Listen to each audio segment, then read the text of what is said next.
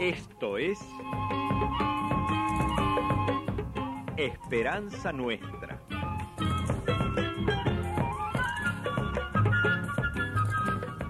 Un programa del Centro de Comunicación Nuestra Señora de Luján.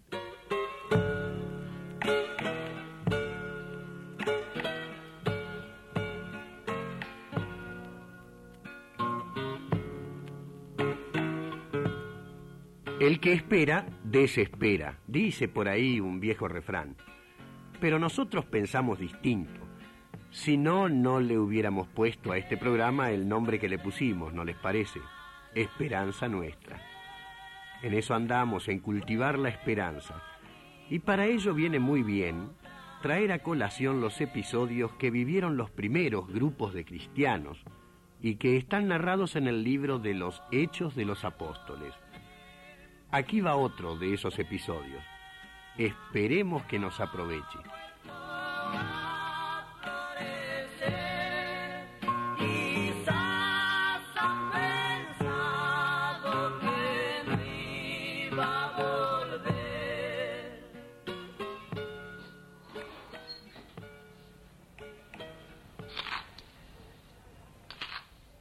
¿Dónde me pusiste el martillo, Salomé? No sé, Pedro.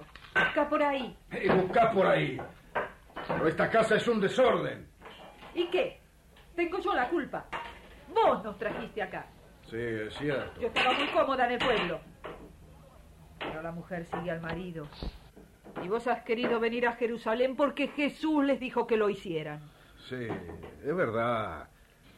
Pero un poco de orden se puede poner. Estamos todos amontonados en una pieza y vos querés orden. Pero no sé cómo hacemos para entrar en esta ratonera. Bueno, está bien. No hay que sulfurarse. Aquí tenés tu martillo. Estaba debajo de esta mano. Menos mal. ¿Te vas? No sé. Es medio tarde. Hay un trabajo que hacer en la casa de un comerciante, cerca de la puerta de Efraín. Y ahora ya no somos pescadores. Nos vinimos a Jerusalén con mi hermano Andrés, con Juan, con Santiago. Y hay que trabajar en lo que venga. Yo extraño el pueblo, mi gente, mi casita. Yo te entiendo, mujer. Pero el grupo de los 12 hizo su opción. Tomó su decisión. Jesús nos dijo: ustedes son los testigos de que yo resucité. Hay que predicar a todo el mundo, empezando por Jerusalén. A mí también me costó dejar la empresita de pesca, dejar el pueblo, el lago, los amigos de allá. Pero creo que hay que hacerlo. Buenas tardes. Juan, ¿qué tal, Juan? ¿De dónde venís, Juan? Fui a rezar al templo. Ahora que vivimos en Jerusalén podemos hacerlo todos los días. ¿Cómo anda el ambiente? Normal. ¿Te siguió algún guardia? No. Pero a ustedes los andan buscando, ¿no? Sí.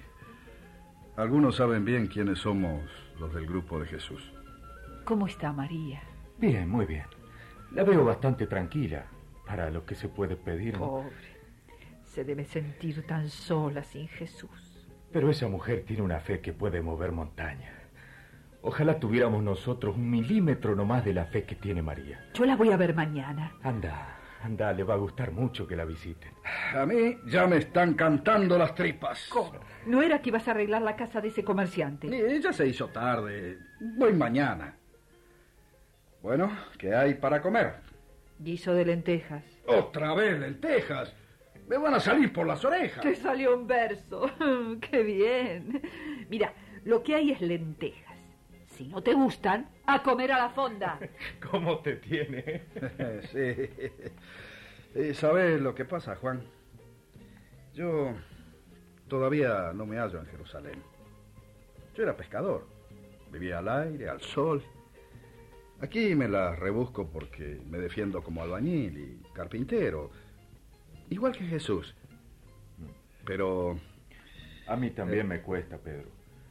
Pero pienso que por algo Jesús nos dijo: quédense en Jerusalén. Fíjate que ya hay unos cuantos de aquí que nos buscan para saber quién fue Jesús y si es verdad que Él es el Mesías. el Salvador. Claro que es. Nos faltaba más. Pero los jefes judíos no lo aceptan.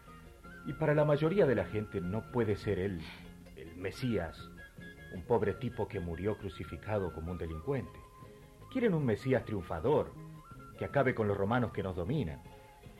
Y Jesús estaba en otra cosa. Sí. Sí. Nos costó entenderlo, pero era así. Él quería el cambio del corazón. La justicia vivida por cada uno, para que todo el mundo fuera justo. Un poco de pan casero. Sí, cómo no. Gracias. Qué persona, Jesús. Cómo se lo extraña. Era todo corazón. Trae un poco de vino, Salomé. Voy. Sí, era un corazón grande. Corazón del Hijo de Dios vivo. Por eso nos dijo esa noche, ¿te acordás?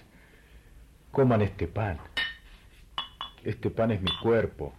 Este pan soy yo, que me entrego por ustedes y por todos. Sabía que lo iban a matar. Y aceptó su destino por todos. Nunca estuve tan emocionado como aquella noche. Lo que hay que creer es que, aunque ya no lo vemos, Jesús está con nosotros.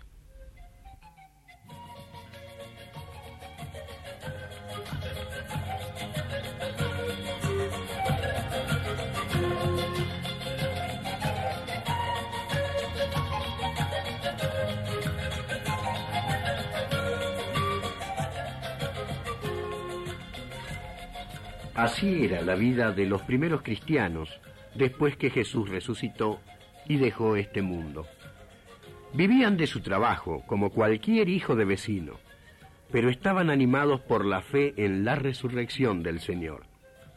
Iban a rezar al templo, como buenos judíos que eran, pero también se juntaban en las casas y recordaban las enseñanzas de Jesús. Y aquella última vez que comió con ellos, y partió el pan y compartió su vida con ellos. ¿Y hoy qué pasa? Hoy sigue sucediendo lo mismo, amigos, porque el Espíritu Santo que Jesús nos mandó continúa formando por todas partes comunidades de creyentes que quieren vivir como aquellos primeros cristianos. Escuchen, por ejemplo, lo que nos cuenta Marcela, afincada en Formosa desde hace un tiempo. Yo al principio no tenía idea de ir a Formosa. Mis proyectos eran otros.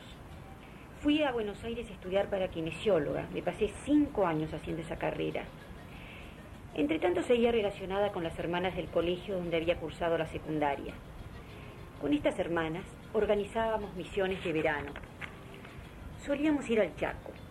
Allá pasábamos unos 20 días trabajando en una colonia de la zona rural. Este trabajo misionero me fue enganchando cada vez más. Y así fue como un buen día decidí que cuando me recibiera iría a trabajar de kinesióloga al Chaco. Pero resulta que antes de recibirme, una hermana mía se fue a trabajar a Formosa, a un pueblito. Ella es maestra. Me escribía siempre y cuando me recibí, sus cartas comenzaron a tironearme para el lado de Formosa. Me contaba lo que hacían allá y me entusiasmaba. Me hablaba de las comunidades que se estaban organizando y me proponía integrarme a ellas. La idea me gustó, porque entendí que era un trabajo nuevo, totalmente distinto. Había un equipo de pastoral que emprendía muchos trabajos de promoción humana. Yo podía ser útil en el tema de la salud. Finalmente me decidí por Formosa y viajé para allá. Allí encontré una iglesia empeñada en dar participación a todos, sobre todo a aquellos que nunca pudieron hacer oír su voz, los más marginados de todos. En cada barrio apartado, en cada colonia, se van formando las comunidades con ayuda del equipo pastoral de la parroquia. Así, poco a poco, van surgiendo los animadores de la comunidad, los delegados de la palabra, los catequistas. Todos van tomando su lugar en la iglesia, todos van encontrando un servicio para prestar a los otros miembros de la comunidad. Pero no nos quedamos solamente en lo religioso, porque el Evangelio nos pide más que eso. Nos pide que luchemos para que la gente lleve una vida más digna. Es un trabajo pastoral que nace en las raíces de la fe del pueblo y va creciendo hasta dar frutos en la vida de todos los días, solucionando entre todos problemas concretos. Cada comunidad de base es un grupo de personas que se van reuniendo. Lo que permite reunirse es el fondo cristiano, la religiosidad popular que todos compartimos en este pueblo. La fe es lo primero que nos reúne. La gente suele juntarse para rezar el rosario, para hacer una novena, para pedir por algún difunto. De esas reuniones empapadas de fe se parte en forma natural hacia la organización comunitaria.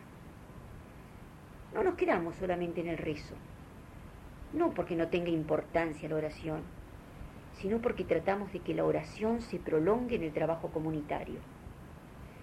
En esos momentos en que nos reunimos a rezar, solemos hablar de los problemas que tenemos y tratamos de mirarlos a la luz del Evangelio. Procuramos verlos con los mismos ojos de Jesús. Y también tratamos de encontrar, con la fuerza de la unión, una salida.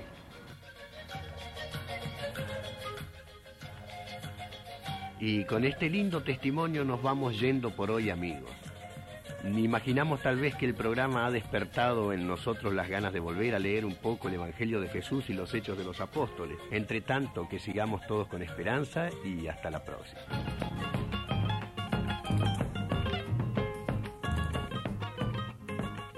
Fue Esperanza Nuestra, un programa del Centro de Comunicación Nuestra Señora de Luján.